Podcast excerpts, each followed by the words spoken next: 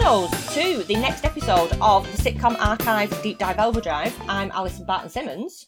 Good morning. Nanu, Nanu, I'm Eggs Benedict. oh, good morning indeed. We are up to Series 2, Episode 1 of Faulty Towers. We are, yeah, we're into series two. A bit of a, a uh, leadership change in the directorial chair, isn't there, between 1975's first series and 1979's second series?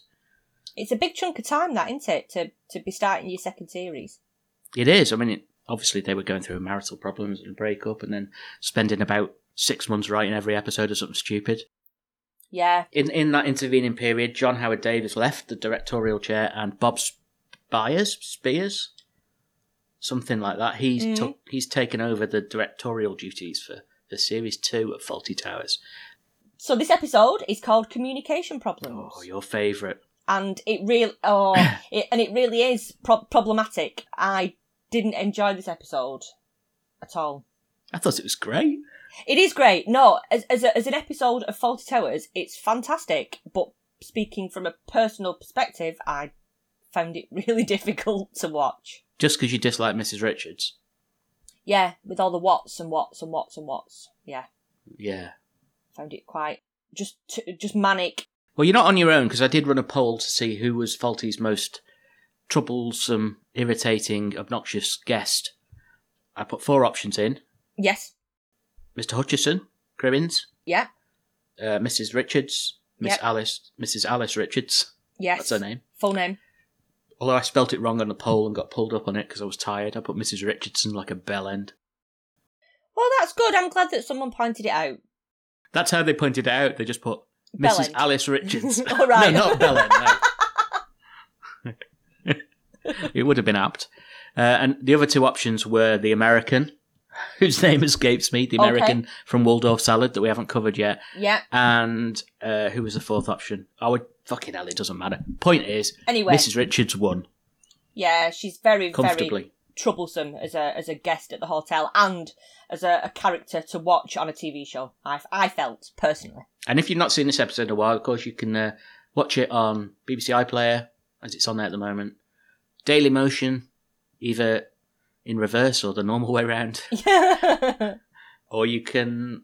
ah, there's all sorts of places you can get it, isn't there? It's on Netflix, isn't it, or BritBox. it's on BritBox, iPlayer. You can go to our uh, episode page, our notes page for this episode, and we've embedded the Daily Motion video in there, so you can just watch it on our website, which is sado.club. Is it back to front? Don't know, I've not done this one yet. All right, okay. So, would you like me to do it back to front, Al?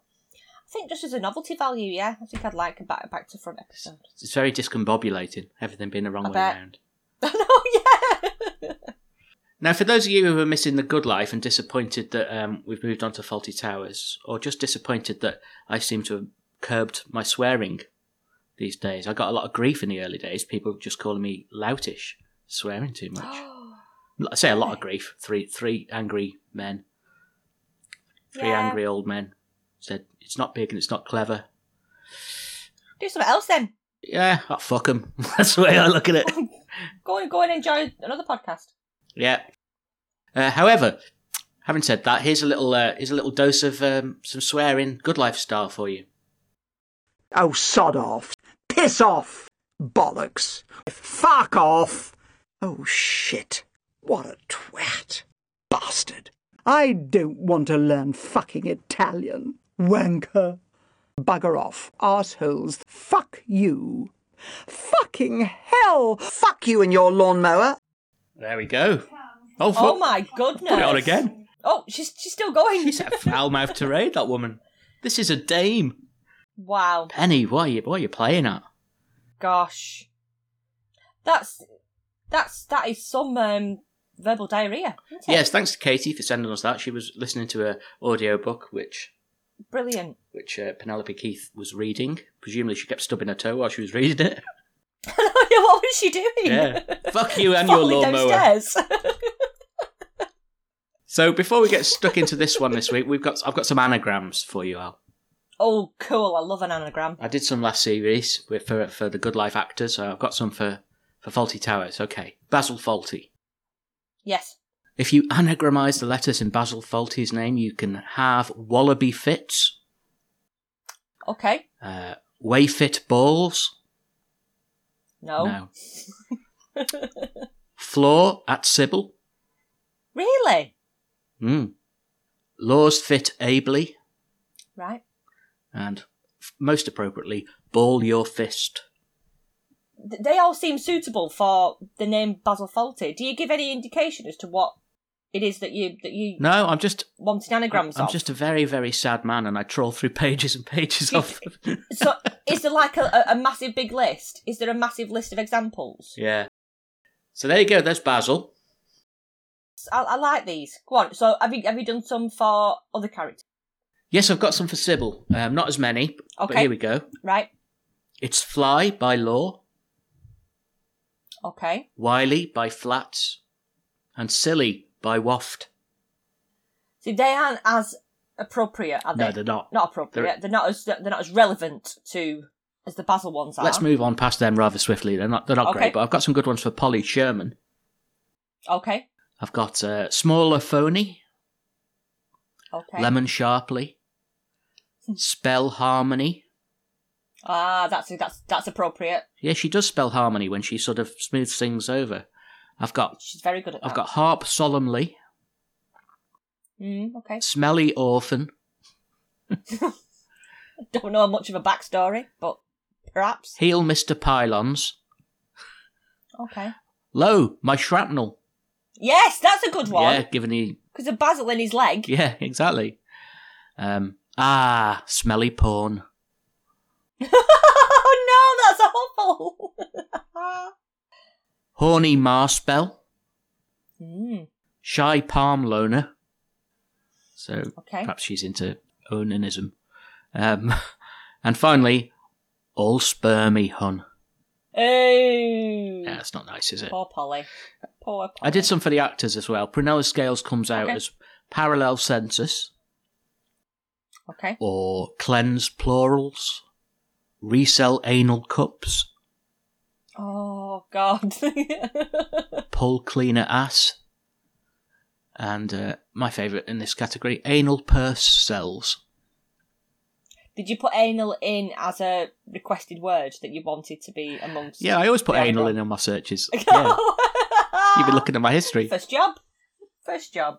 Connie Booth, uh, two inch bone, hot bone icon, very good that one. That's a good appropriate. Yeah. Hot nonce bio, Nope. and um, Andrew Sachs, sad arse wench. It's a bit harsh.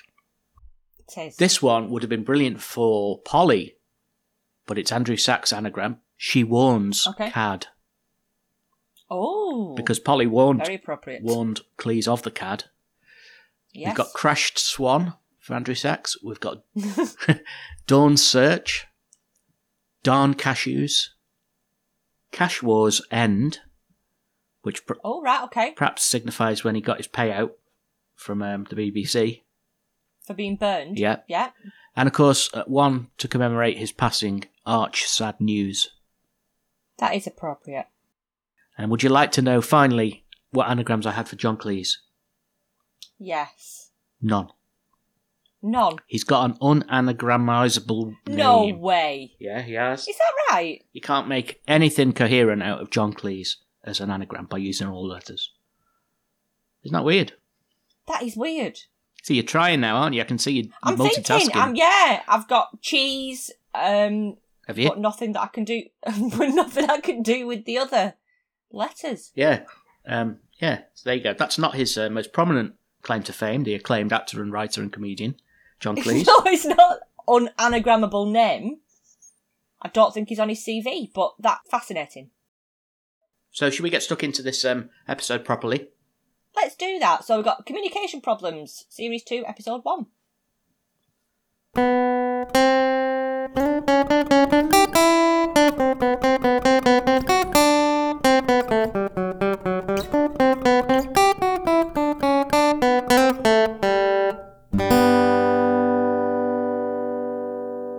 We are back in the reception. We're back at we're back at the usual starting point of Faulty Towers after last week starting outside the the hospital. Uh, we're back in the reception of the hotel, and it's very busy. There's all sorts of stuff going on. The phone's ringing. Polly's busy serving guests. It's quite busy, isn't it? There's quite a lot of people in the reception area, which is not usual in an opening scene of Faulty Towers. That's true, and they all seem to be coping very well with this busy kind of hubbub of activity, which is unusual for Faulty Yeah, Towers. it's quite smooth, isn't it? There's things going on, and p- everyone's busy. Everyone's got a job. Apparently, Brenda can't start until Monday, so Polly's going to have to clean the rooms until um until Brenda. I'm guessing that Brenda must be the cleaner. This is this is Sybil that's on the phone to Brenda Yeah, and she's relaying this message to Polly. But Polly agrees. She says, "Yeah, that's fine because she needs the money," which is a sort of signifier quite early on in the episode, isn't it? That Mm, Polly needs yeah. Polly needs the money. At this point, there's an interruption by a guest. Polly's interrupted by a guest, the infamous Mrs. Alice Richards, who is the star of this episode and the reason why I found this episode quite difficult to watch. Just as as an aside, Mrs. Richards is hard of hearing, bolshy, loud, unreasonable. um, a bit of a nightmare guest. She's um she wants what she wants right now, despite the fact that Polly is already dealing with another guest. Well, the first thing Um, out of her lips is "girl." Rude. Just ab- It's rude. absolutely obnoxious, isn't it? She doesn't she doesn't even wait for someone to to speak back to her. And she, ju- it it was the it was the shouting of what throughout this episode that I found really really hard. What? What? And just assuming that everybody else is in the wrong when she's busy shouting what as well. So Polly, Polly deals with her quite well actually. She's very firm and says, "I'm I'm still dealing with this with this guest. Can you just can you just wait a moment?" Very Um, professional, isn't she? She is, she is, she does really well. Mrs. Richards has, has booked a room at the hotel and she wants a sea view room with a bath for three nights, which is what she's booked and that's exactly what she's expecting. Hmm. Polly continues to, to serve the first guest, and Mrs. Richards is insisting that she's not finished, even though so Polly's broken off from this this um this guest in order to sort out money with Mrs. Richards, and then gone back to the the guest that she was that she was serving. But that's not enough for Mrs. Richards. She's expecting everything to be dropped for, for her. uh, Mrs. Richards is, is there nobody, nobody else here could help me? She said, What a good idea. And then she speaks in unnecessarily flowery language to Manuel to make sure he's confused. Yes, indeed. There's a major misunderstanding straight away because Manuel is saying que, as in what in Spanish. Mrs. Richards is shouting what back at him. So there's a Yeah. whole sort of like back and forth for a while of que, what, and then Mrs. Richards assuming that there's a there's someone that works at the hotel called K Watt, which that that did tickle me. Oh, I didn't pick up on that. CK what? Yeah, K? K what, C- yeah. CK what? yeah. So she thought that there's a she thought that the manager was called K Watt. Yeah. Uh, then she says, she says to him, "What are you talking about, you silly little man?" She's just obnoxious. But then also, Manuel says, I'm, I'm from Barcelona. And she says, The manager's from Barcelona. And Manuel says, No, he's from Swanage. Swanage. Bit of information that I don't think anyone needed. But thanks, Manuel. Polly is busy getting Manuel to to deal with uh, Mrs. Richards, and there's another the other um, guest that's uh, that's at the reception is Mr. Firkins, who, when Faulty turns up, he says, um, "Are you a betting man, Mr. Faulty?" Now this this this made me laugh. Faulty's response to this made me laugh because he's busy looking around before he answers that question to make sure Sybil's not in earshot. Mm. because Mr. Firkins has got a tip for him, and it's Dragonfly at Exeter Races that day, and he's, he's sort of uh, telling him to put um, a bet on. Would you take advice from this guy, though? I mean, he seems like an archetypal spiv, doesn't he? I don't know. I find that if, if people if people are willing to tell you about a tip off like that, Yeah. they- they- I don't know. I assume that they, they must know. I suppose so. I mean, Basil's clearly interested, and Sybil sort of comes in at the end and, and, and knows what's going on, knows that he's getting a tip, and she sort of gives him a thousand yard stare, doesn't she? Yeah. So uh, we're- we're assuming that Faulty's had some difficulty with, with gambling in the past, perhaps. I doubt it. I'm sure it's just, um, as he sa- himself says, it's just a, an avenue of, of pleasure that's been closed off to him now, just because she doesn't like it. The Major wanders in at this stage. He's spruced up, isn't he? Yeah, the Major's sort of, you know, he's on it for St. George's Day, isn't he? This, of course, leads Basil to liken Sybil to a fire breathing old dragon. Yeah, good good old St. George. And he says, St. George killed a hideous fire breathing dragon. And he's, yeah, he's comparing Sybil to that very thing. Because Major says, um, why, Why'd they kill it? And Basil says, Well, it's better than marrying it. And she's in earshot, so he's getting brave, isn't he? I bet at this stage though, I bet the major just didn't know what the hell was going on No. because he's, he's probably just lost the gist of, of the of the conversation at this stage. Mrs. Richards comes downstairs.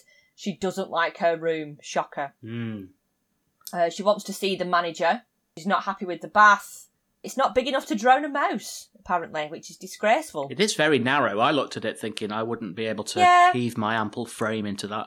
Or rather, I would, and then I'd be stuck. And then have Yeah. to get Manuel to wedge me out later. that would work well. It's a rub, rub butter on the sides Yeah. and slide you out.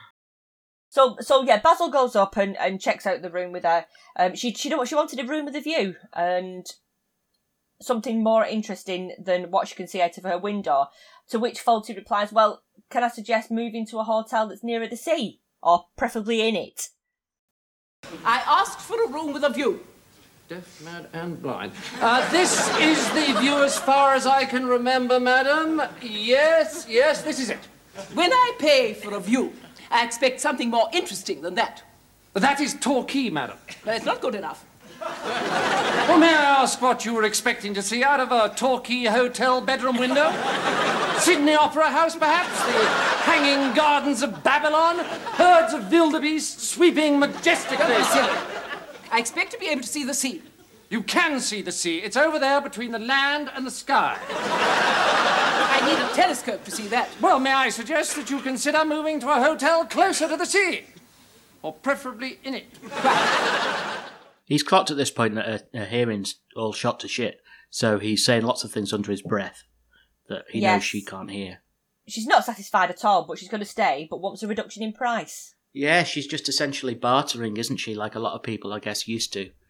Just yeah, you know, there's no fixed prices in in the minds of people like that. They just go and they Yeah. haggle and they come to some sort of compromises.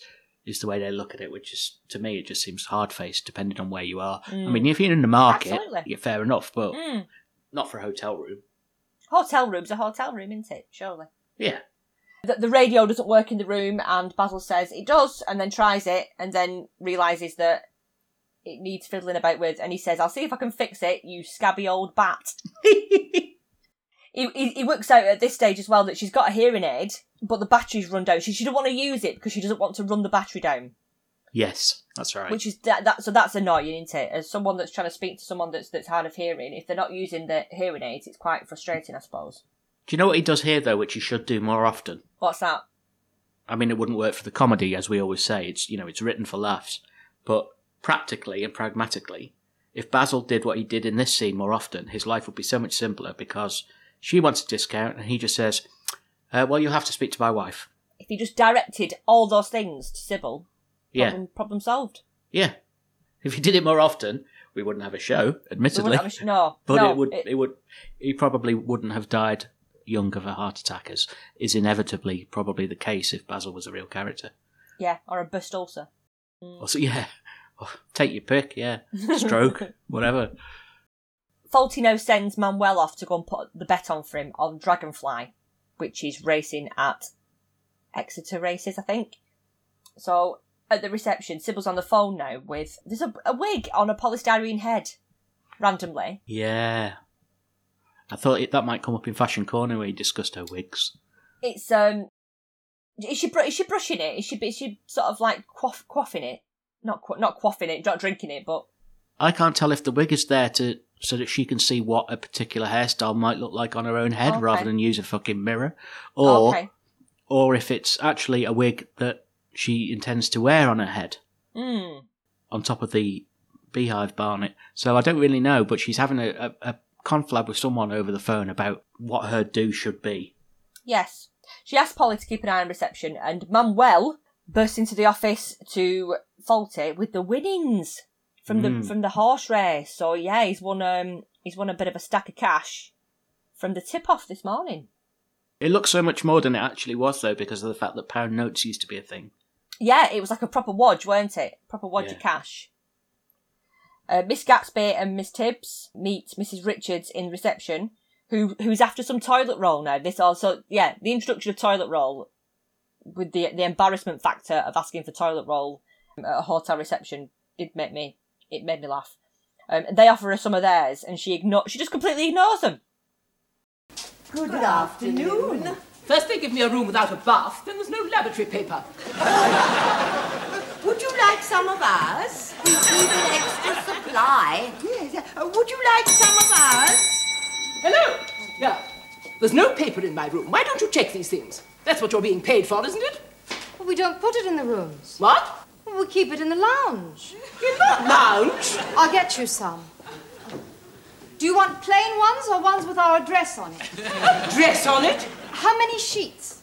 well, how many are you going to use? Manager! Well, just enough for one? Tell me. Manager! Manager! So there's no toilet roll in her room, and she scolds Polly in front of Miss Gatsby and Miss Tibbs, which is rather rude. And then there's co- a big confusion over what paper is needed, and I think Miss Richards, Mrs. Richards calls Polly insolent, but Polly's Polly's assuming that she wants writing paper for a room. Well, yeah, because she's asking her how many sheets, which is why. I know, um, Oh, yeah. Why Mrs. Richards is getting rather cross. her with it. face just just gets more and more irate. It reminds me of when Cheryl Crow came out and said everyone should only be using either two or three pieces of toilet roll after a shit. What? Because yeah, I know this seems like a rather strange press release for Cheryl Crow to have made, but she come out. I think she was trying to save the earth or something. You know, and every little helps, I suppose. But I, it's like with your, your own recycling at home. You always think, but the governments are the ones fucking it up. What I'm doing is a drop in the ocean.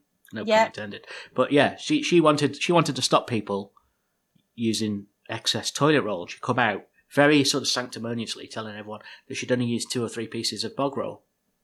That's all right if you're doing gorse poos, but what if you're not? I know. Good luck cleaning my arse with two sheets of fucking bog roll. God. Christ, wouldn't touch her sides.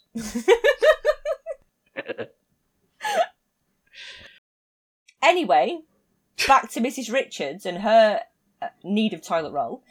She ends up in in uh, backwards and forwards to um with Faulty, where she ends up asking Faulty if he's deaf. Yeah, and then she squares up to Polly practically. She offers to Oh. fight her. She's a fucking lunatic, this woman. Sh- She's lost her glasses as well. Um, she ends up trying to find her glasses, and then they keep saying they keep saying they're on your head. Your glasses are on your head because she's got them perched on um, on top of her head. She disappears off into the the dining room, then comes back saying they're on my head. Yeah. They were on my head. Are you not? Why Are you didn't you blind? tell me? Oh, jeez.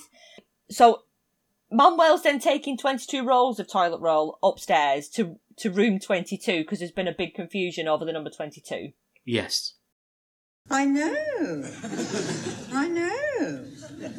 Oh, I know. We now find Basil telling Terry the chef Hey, Terry the uh, chef. about the horses and about his win, um, and he's singing away until Sybil walks in um, and tells him how happy he looks. Almost, she's almost like accusing him, isn't she, of, of, of being being happy? but it's really clever the way he's singing um, a, a song about horse racing, and then when she comes in, he immediately sings into My Way by Sinatra. Yes, yes. Very cleverly done. He actually says to um, Terry, he's had a bit of luck on the GGs, but not to tell the trouble and strife. Yes, So yeah. why he's telling anyone about it, given he wants to keep it quiet, is no. I, I have no idea really. He doesn't learn, does he? He doesn't No. learn. Were you taken with Terry the chef? I know we don't see much of him in this episode, but Yeah, I recognize. I recognised Terry the chef. he's like a sort of ar- sort of archetypal Jacko from Brushstrokes looking. That's. I think that's what it was. I think that's why he, he seemed familiar. He's dead now though. Oh, He died quite young. He died fifty nine. all right. Big C Oh, crocodile. poor Terry the chef. Yeah. sorry, sorry to any of uh, Terry the chef's family who might be listening. um, yes, but I quite like him, and he plays quite a big part in in future episodes. Terry the chef, I quite like Yeah. him as a sort of um, occasional character, you know, Yeah. to, to advance the plot along. This one's it's just like an introduction to Terry the chef, isn't it? After the um, after the to do with Kurt, the other chef, Kurt. Yeah, crazy Kurt. so he's he's insisting to Terry the chef to not say anything about the horse because obviously he doesn't want Sybil to find out. After talking to Terry, Basil heads into the into the main dining room, doesn't he, to just warn Manuel not to say anything about these winnings. And um, Manuel's obviously confused because of his lack of his not exemplary grasp of English, so he's really really confused. But Basil's trying to make it really simple by saying, "You know nothing," to him. You know Yeah. nothing. When just as we think Manuel's grasped it, uh, uh, Basil's walking away, sort of furtively looking around to make sure Sybil's not there. Yeah. Manuel says, "Eventually." He says, What? He says, "E- Eventually, I forget everything. So he basically means that one day I will have dementia, which isn't isn't really a sitcom joke, is it? no. Oh my goodness. But no, he's saying, he- He's saying, Forget about the horse. Oh, what? Nitwit? What is nitwit? Oh th- yeah, there's a big a big kerfuffle here between what nitwit is and what what's the ho- the horse is actually called. Do you want me to mime it to you like, like Polly did? Dragonfly. Um, Oh. Yeah, and that, there's a really underrated, underappreciated moment in this little scene between Basil and Manuel when Basil finally gets through to him and says, "Look, just don't mention about the horse." Mm. And he finally gets it. He says, "I know that you told me this morning." I love the sass and the attitude that Manuel's Yes. giving back at this point. I'm telling you, if the good Lord Is mentioned once more, I shall move you closer to him. Now, please! there's a big kerfuffle, and Mrs. Richards has had some money stolen. So you can imagine the pandemonium that is now taking place inside the hotel. Yes, She's had £85 stolen from a bag under a mattress. Who does that? Who's going into hotels and putting bags under mattresses? I don't know. It's a diff- I suppose it's a different time, isn't it? You didn't have a a- a safe in your in your hotel room, I'm guessing. Although there is one in reception. You should well, put there it is one in there. reception, yeah, but who who knows where the keys are or whether it's full of bricks? So she probably did the right thing. Yeah, yeah, that's true. That's true. So she's she's telling Faulty that the, the money's been stolen, and she's very cross about it. And then he does this this weird thing where he's he's sort of faking a dead a dead battery in her hearing aid by whispering to her, Yeah. and then he shouts at her and frightens her, and she bangs her head on is it on the wall or the shelf? I'm not sure, but it's a very mean Oh, trick. F- To it be honest, I is. can't blame him. She's so horrible. she's then there's something that's fallen onto the floor, and then Basil picks it up and says, "Is this part? Is this a piece of your brain?" Yeah, To her, he got a big laugh. That Aw. apparently, um, it did. he wanted to cut. I think it was an i- impromptu joke from John Cleese. All And- right, And, Faulty Towers is very, very scripted, okay, so there's not usually, you know, it's very, very tight, isn't it? yeah. And it was impromptu, and he wanted to cut it, but apparently Andrew Sachs convinced him to leave it in.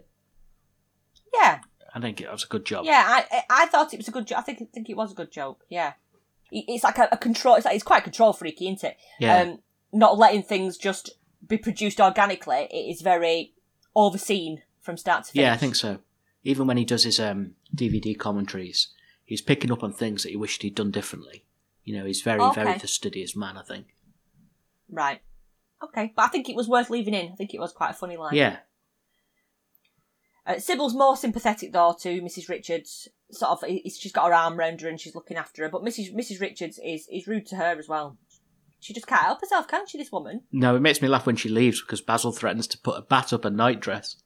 Yeah. yes. That's a very visceral image, isn't it? It is. It is. Sybil and Faulty have a bit of a moment. I like this. I Um, like this moment. Yeah, about the, talking about when they were first married, when they first got together, manacled together. I think um, it's referred to as, and we used to laugh quite a lot. And Sybil says yes, but not at the same time. Very cutting that. I thought he seemed to Hmm. be enjoying a little, trying to sort of reconnect with her and say, you know, these little moments are what life's all about. And Yeah. um, and then she sort of puts him down, and he reverts to type straight away because when Sybil says, "What Yeah. are we going to do now?" Basil says, "We'll give it another fifteen years." I know, I know. God, yeah. I find it it's quite difficult to watch, isn't it? It's quite difficult to watch the chaos of their relationship because it is it's so clear that they're just abrasive, just an abrasive couple, aren't they? yeah, Manuel is sent off to go and look through Mrs. Richards' room to try and find the money. Polly is to go through the lounge and try and find the money. Sybil then sees Polly with the horse winning money that's that Faulty's given to her Hmm. to hide from from Sybil.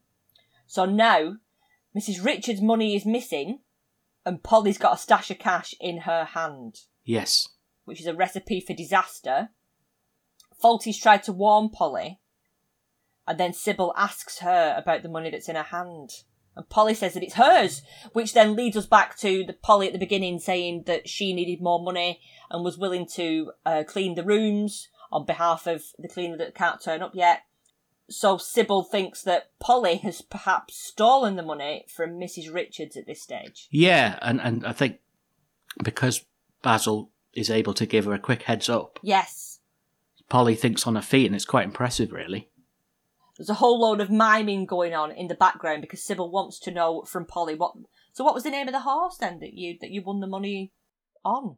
So Faulty's in the background doing all sorts of flapping about to try and give Polly the name of of Dragonfly. Yeah, it's a brilliant visual scene, that isn't it?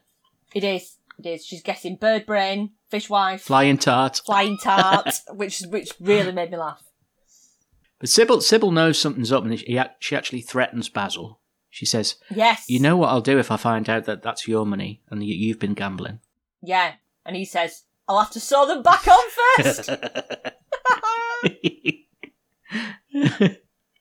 Oh, German! I'm sorry, I thought there was something wrong with you. we're then in the bar with the major who's going off to a memorial service i think is this is this something to do with st george's day or is it a, it's, is it a friend that whose memorial service he's going to Who knows? Who knows if there even was a memorial service because the guy's so far gone. well there's a, he's got a, a, a bright tie on and faulty points out that he's got this bright tie on and then the major says oh i didn't like him so yeah he must have been going to a friend's a friend's memorial a friend i don't know A Obviously frenemy not, before didn't it was a like term. him. a frenemy Yeah. Yeah. Faulty. Oh, I don't, why would you do this? Faulty gives the major now the money to keep hold I of. know. Why wouldn't he just give it to Polly or even Terry, who's clearly got more about him? You know. Yeah, yeah. And F- Faulty now thinks that this is the solve. He thinks he's, he solved his problem, he sorted it, and he gets himself a drink from the optics and and does that funny like he tosses like a piece of ice and then flicks it with his with his wrist into his drink. Yes. and he's all made up because he thinks right, problem over. I've solved He's it. like Millhouse at this point, isn't he? Everything's coming up faulty. yes. uh, we're then in the reception, and we've got Miss Gatsby and Miss Tibbs, who bid Mr. Faulty a, a good morning. Mrs. Richards is now in need of the police for this missing money. yes. And she's busy, she's mithering, she's proper mithering now at this stage. Well, Basil just lies to her face, which isn't. Yeah. Is never going to go well. He says he's already called them when he hasn't. the phone goes and it's for Mrs. Richards and it's her sister. And there's a there's a really sort of horrible phone call where she's she's what can't hear you who what what, which drove me mad. But there's her house in Brighton. She's had an offer for eighty seven thousand pounds, and she tells her sister not to accept any less than ninety two thousand seven hundred and fifty, which is quite a lot of money back then. That must have been Yep. a huge amount of money for a house. Down south, and That's yeah. It's I think, Brighton, so I'm yeah. I'm guessing that I can imagine like sort of big big houses on the on the seafront. Mm. Faultino approaches the major to get his money back, um, which the major's been keeping for him since his win, and there's a, a massive confusion over over this money. Fault, the, ma- the major's got no idea what what Faulty's talking about. Uh, Mrs. Richards has calls the police herself. uh, She wants this money back that she's lost. So there's two there's two lots of money missing now at this point. yes, There's yeah, the that's true. winnings and there's Mrs. Richards' money that she put under her mattress. Very similar amounts as well, isn't it? Sorry. They are. It's only a couple of quid in it, so it- yeah, to see it, you'd think it was the, it was the same money.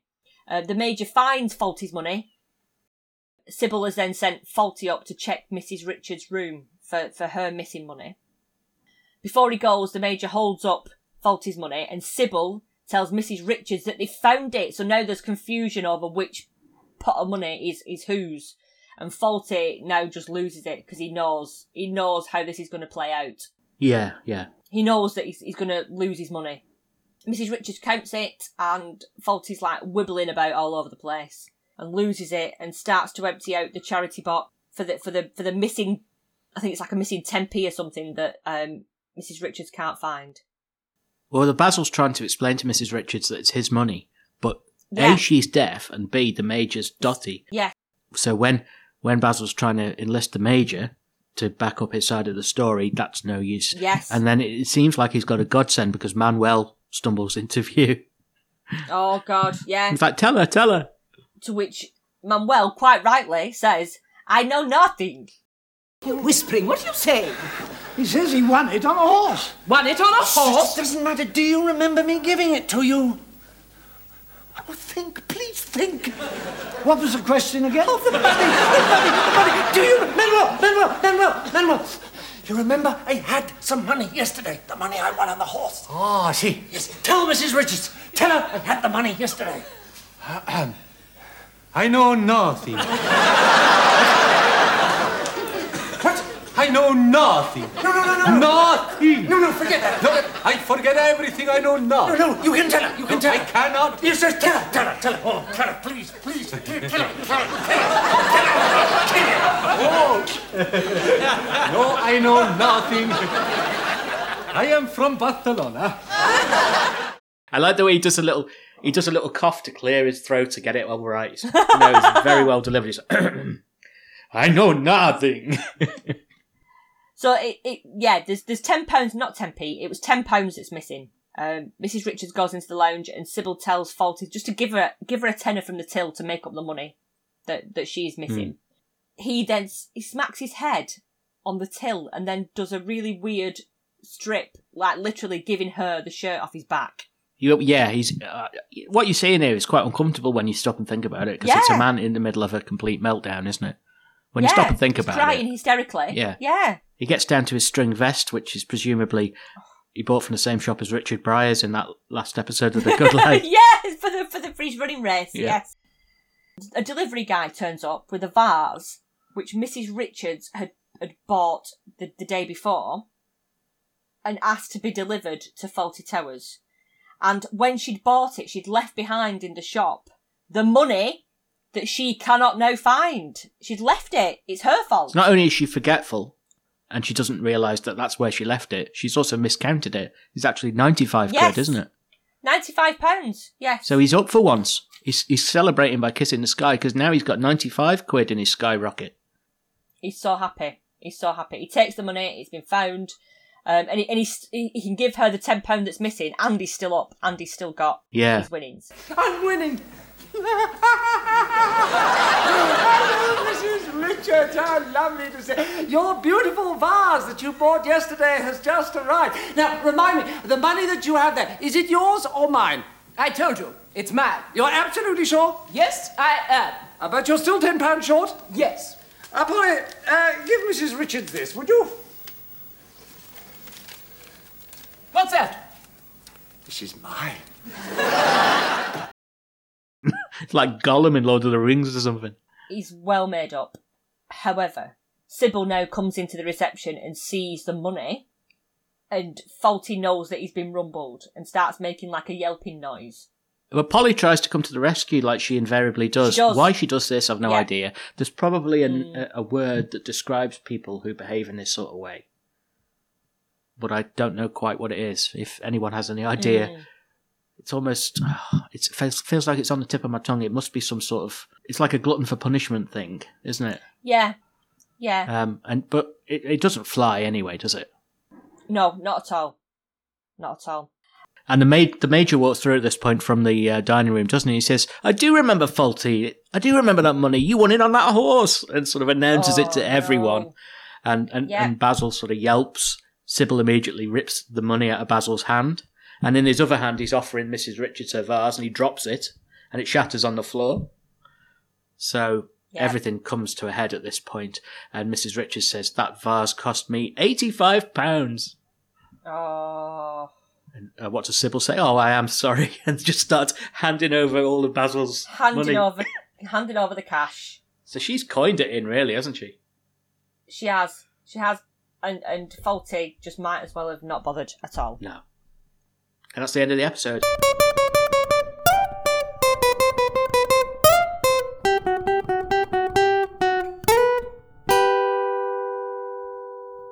I liked it, even if you didn't. I thought it was a great one. Yeah, I, th- I think there was the the character Mrs. Richards obviously is so well written because if, if you find if you find a, a character difficult to watch, it's obviously a well written character. And just with her her whats and and misunderstandings and inability to hear, Hmm. just yeah, just irritating. I found her I found her really irritating. I found the whole episode irritating. Well, you're not the only one because Joan Sanderson found the character uh, irritating when she read the script is that right? and didn't want to do it. Really? Yeah, she didn't want to play this obnoxious old bag, and, and Cleves had to sort of beg her because he really rated her as an actress. Yeah, Um, I I like I like her. I like um, John Sanderson as an actor. I remember as a kid watching after there was after Henry. Which, of course, um, Prunella Scales was in as well. She was in as well. Prunella Scales was in it, and it was it was like three generations of the same family, all women living in the same house. And only as an adult have I found that as a as a radio show on the the BBC in the UK has Radio Four Extra, which has a lot of like old comedy Yeah, radio series, and that started off life as a radio series. yeah lo- so many of them did, didn't they? Even like the m- modern ones, like because Sean Locke's recently died. People have been watching 15 Stories High, but that started life as a radio show. Did it really? Yeah, you get it on podcasts if you search for it. I, I quite I quite like um, a, a radio comedy series. Um, I find them quite charming, and and uh, hearing John Sanderson's voice on the radio, I find very comforting, despite the fact that I don't like Mrs. Richards. Right. Her diction and enunci- enunciation is very, I suppose it's received pronunci- pronunciation, is it? And Yes, It's sort of maybe it's comforting in the same way that just the nostalgia of it because it's not the Yeah. way people talk anymore. Yeah, I find that with with Radio Four Extra, there's lots of um lots of old comedy series like from the fifties and the sixties, and there is there is there is something comforting about about hearing voices just on the radio and it being quite passive. You just have to listen. You don't have to watch or do anything. You can just listen to to the comedy. Yeah, yeah, radio. Yeah, well, I nearly, I nearly seeked into Radio Gaga then. I was about to say it's you know it, it's had its time and it's but it could well come back, but that's just basically the concept of Radio Gaga by Queen, isn't it? um, no, I was going to say that I was watching something about depression the other day. Yeah. because I'm a cheerful fucker. Um, I periodically suffer from depression, so many people do. And um, it was an interesting YouTube clip, and it was saying "Hey, one of the most helpful things you can do when you're feeling lost and at sea is to actually just put on a really old TV show that you know really well, Yes, because the predictability of everything just is a big, lovely, warm comfort blanket. yes, And, and, and that's exactly how we described the good life in our first series, isn't it? It's it totally is. there's very little mild peril, unless you count the um, Ah, that was me doing that was me doing a brass tone. was it? um, yeah, there's very little to to get you on the edge of your seat or worried, and you know what's going to happen. It's just lovely and comforting, and I think the same can be said of a lot of these sort of Radio Four scripted comedies. I wholeheartedly agree with that because I do that. I know that I do that, if, especially in times of I don't know, I suppose downward feelings. Yeah, I will revisit the same TV show, and I'll wh- while I'm working and when I'm going to bed, I will have it on in the background because I just find it comforting, Hmm. and that's all right. I quite, I quite, I know people like um like going to bed and, and don't have lights on and don't have sound and and I know I don't I I don't subscribe to that. I've got a friend who says the best way to deal with uh, depression is a wank and a cookie. Well, there's that. Whatever works for you is, is the way. I look at it. Exactly. Just you know, Yeah. don't wank on the cookie. Just two separate. That's a whole activities. different game. Yeah, that's, very a different niche. game altogether. It is, isn't it? Yeah, after Henry, you describing it as three generations of women in the same household made me realise that it, after Henry was just a, a female only for daughters in a way, but middle class. yes, it was. It was. Yes. and actually, Yes. to the manner born with Honor Blackman and whoever played her daughter, and was there another woman? That's another sort of three generational. That wasn't uh, to the man of born was thingy. Oh, sorry, not to the manner born. What do I mean? The one with um, Joe Mc Paul McGann in Paul McGann, um, the upper hand.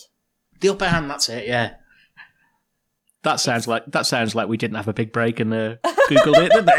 and had to research. Yes, the upper hand. I do, I do, I do remember that. Did you have any bric-a-brac in this in this episode, Al? I did. I ha- I, I must have initially found a bric-a-brac while I was watching it, and then forgot Okay. that I had that bric-a-brac because then I've, I've hurriedly put together another bric-a-brac this morning. So I've got two. Do you want? Do you want both of them? No, because I've only got one, so Okay. I'll do mine first in case you nick it. Go on then. Go on. I've got Mrs. Richards' hearing aid. Oh, bloody hell! I've researched all about about transistor and hearing Oh, aids. it's all right. You can still talk about it. I've got nothing really to add to it other than the fact that there was a little box on the front of her waist, and it was very sort of un- unseemly and awkward. I mean, Yes. the only thing worse I can think of is Edith's mother in a lower low with a trumpet. Yes. Well, that was uh, the, the trumpet was like a that was the the first the first hearing aid early hearing aids were trumpets, Right. and then these transistor hearing aids had like they amplified the sound with the little box, and you could turn the volume up and down. yeah. And they were sort of developed in the fifties, but obviously still hung around into the sixties and seventies. And yeah, they were quite unsightly because you had to pin one bit of it onto you or wear it over your shoulder, um, and then had a wire that went up to your ear Hmm. but the, the the the sort of carrier thing was like a battery pack as well, so you could you could turn it up and down, and and it, that but that's what made it work, I suppose. I know that they were probably superseded in turn by those really ugly, kind of waxy, browny ones that go behind your ear, because that that probably your grandparents as well, maybe or certainly Yeah, great aunts or something like that would have had something Yeah. like that. Because sort of in the eighties with the bit that fitted behind your ear. That I think did, did Morrissey not wear one of them on like top of the pops for no reason whatsoever. did he? What what a I mean, it's, I know it's not news to anyone, but what a cold sore. He's such a knobhead that fellow. Mm. Just an odd Would thing to odd thing to sort of um appropriate. Yeah, just feels. have been funny weird. if Bruno Brooks had just run up behind him and shouted in it like Basil did to Mrs. Richards. made him bang his head. yeah. No, um, Oh. my nan's one used to whistle all the time. She'd always be whistling in her ear. And as Yes. a kid, I'd be going up to her, just hovering my hand by her ear to make Oh. it whistle. We're standing behind her going. And she, yeah, she wouldn't know I was behind her. And then she'd be going, oh, bloody thing. They were like notorious, weren't they, for the feedback, the whistling Yeah. feedback. I'm sure that today's hearing aids are much more practical and stylish and Mm, all the rest. My dad's got one recently. I've not seen it. they're like in ear. You can you, you put them like right in your ear now, so you most of the time you wouldn't even know that somebody had were had was hard of hearing because they've got they wear them inside their ears. So they just look like spies who've got like. Yeah, yeah, they do. They MI5. look like they, they work for MI5. Yeah, Mm-hmm. very clever. Very good.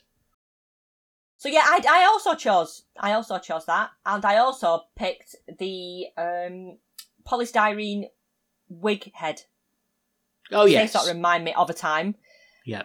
where you, there was a, there used to be a, in, in Bolton there was um near the cinema there was a, a, a wig shop next door that had all these wigs in the window with polystyrene heads and and I've got a bit of a a thing with like mannequins and um like dolls and and those the heads used to creep me out Did they? because they had no eyes and no features they were just like polystyrene creepy heads Is that like because of the Kim Cattrall film? You kept thinking they were going to come to that life. didn't bother me that yeah that no do you know what the idea of them coming alive didn't bother me it was just the look of them they just spooked me Hmm. Ali's got one in her room, What? but it's just a torso. It's just one of those What? torso. Oh ones. god, that's even worse. Oh no. Yeah, yeah. She chopped the rest of it up and buried it in the woods. Oh, so what's that for? Is that for clothes making?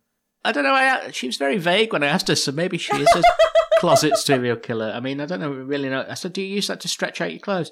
No, never you mind what I use that for. What? Oh. And Yeah. it's headless. They're headless. Headless, armless, torso. headless. It's just a nugget. Yeah. Wow. Anyway, let's not incriminate my wife further. by no, talking I about don't think that. I could I don't think I could sleep with that in my room. Faceless things just I find a bit creepy.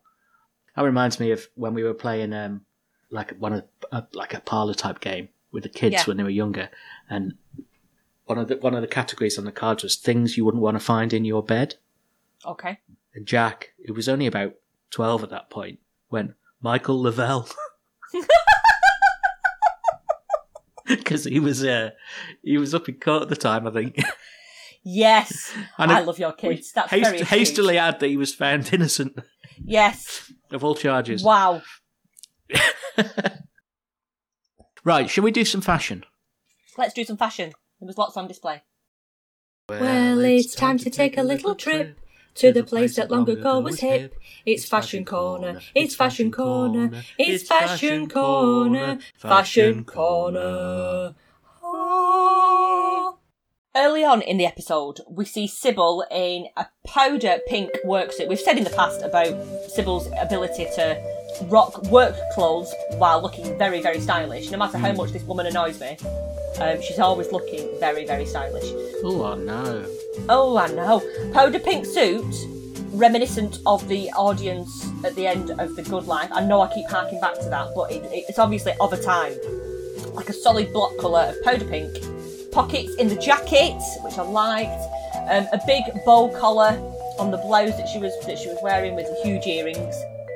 I'm interested to see this. is One thing I'm just as, as a bit of a, an aside. I'm interested now in the end. This, we're at the end of the 70s now with this series, and I'm, That's I'm true. looking forward to seeing how different fashion corner um, examples will be as compared to the first series, which was 1975, 76, is it 75 or 76? Um, 75. and the Good Life as well. I know that's our previous series, but just seeing how how fashion and style has moved on as we move sort of into the 80s. Well, to interject there briefly, this this leads us on to the fact that now we've only got five episodes to go.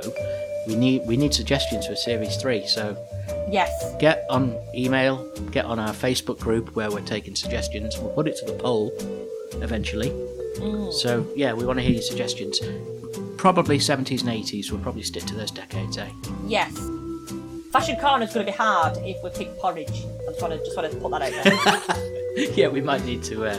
oh, another jump! Oh, ano- another jumpsuit! Oh, Yeah, Mr. Mackay was looking smart this week. Um, another set of overalls. yeah, we might just have to discuss David Jason's old man makeup instead. Yes, yeah. Back to Fawlty Towers though. Uh, Polly, she's in a very stylish knitted waistcoat um, in one of the scenes. It's like an Air Force blue with red and green patterns on it. She's got a very similar kind of blouse to what Sybil's wearing, which is like um, a it's like a blue blouse with a with a ribbon necktie. So that must have been of the, of the time in, in 1979. It's like a tie, like a very thin ribbon tie around the neck. This episode, we see Manuel not in his usual white jacket as, as the waiter. Um, he's got like a maroon jacket on at one point in this episode, which I, I thought was quite different to what he normally has on. Really, you would you'd be surprised you didn't wear that on gourmet night. Yes, Something it to seems to be mark like a a bit step up, different, almost. yeah. Yeah, almost like a, a more dressed up version of, of Manuel in, in his in his role. Later in this episode, we see Sybil in like a, a gold frilly knitted top with a frilly collar and cuffs, and what I suspect is a pleather skirt. It's quite a short mini skirt, so we are moving sort of beyond the look of the 70s at this stage, I think, with, with Sybil's um, appearance. And it's like a, a, a, I think she sat up on something, so the, the skirt's like ridden up, but it looks like what could be leather, pleather, vinyl, I don't know. It's all sounding a bit bondage, really, isn't it? Well, A leather skirt riding up. what goes on behind the closed doors of Fawlty Towers?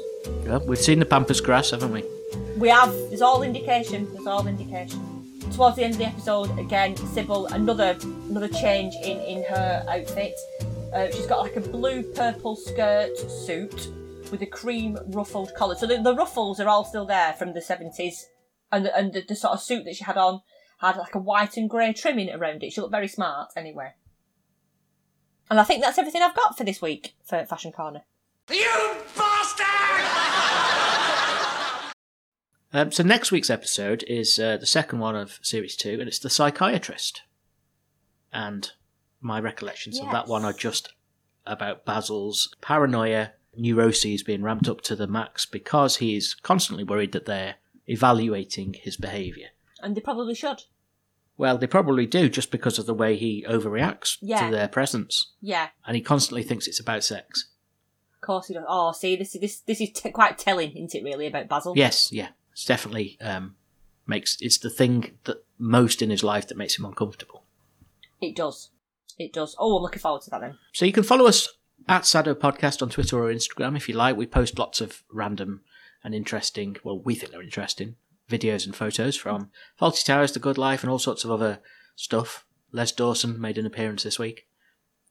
Yay. We've got a Facebook page you can find by searching Sado Podcast, and there's also, as we've mentioned numerous times, there's a Facebook group you can join, and it's growing, and lots of discussions go on on there. And as as we said earlier, you can vote for what we're going to cover in series three.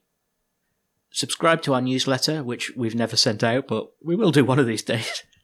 This time we will do. Yeah. I'll pull my finger out and do it. I might even do it this week, actually. So you can s- subscribe to the newsletter on our website, sado.club. And on our website, you can also share us a coffee or read our many blog posts, mostly about the good life. And you can actually listen to the episodes and watch the original episodes of Faulty Towers if you don't do podcast apps. There's also a really good interactive quiz on there, all about the good life. So let us know how you do. And you can also email us with um, suggestions or things we've missed or abuse as as we get every now and again. Just give up. Just give up.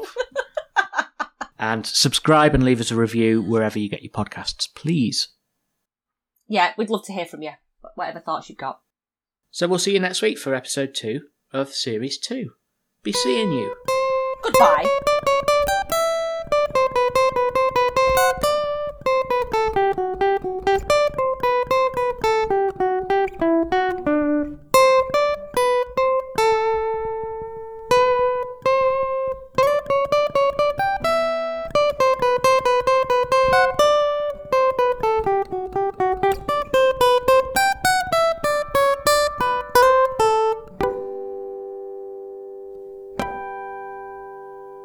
Fuck you and your lawnmower.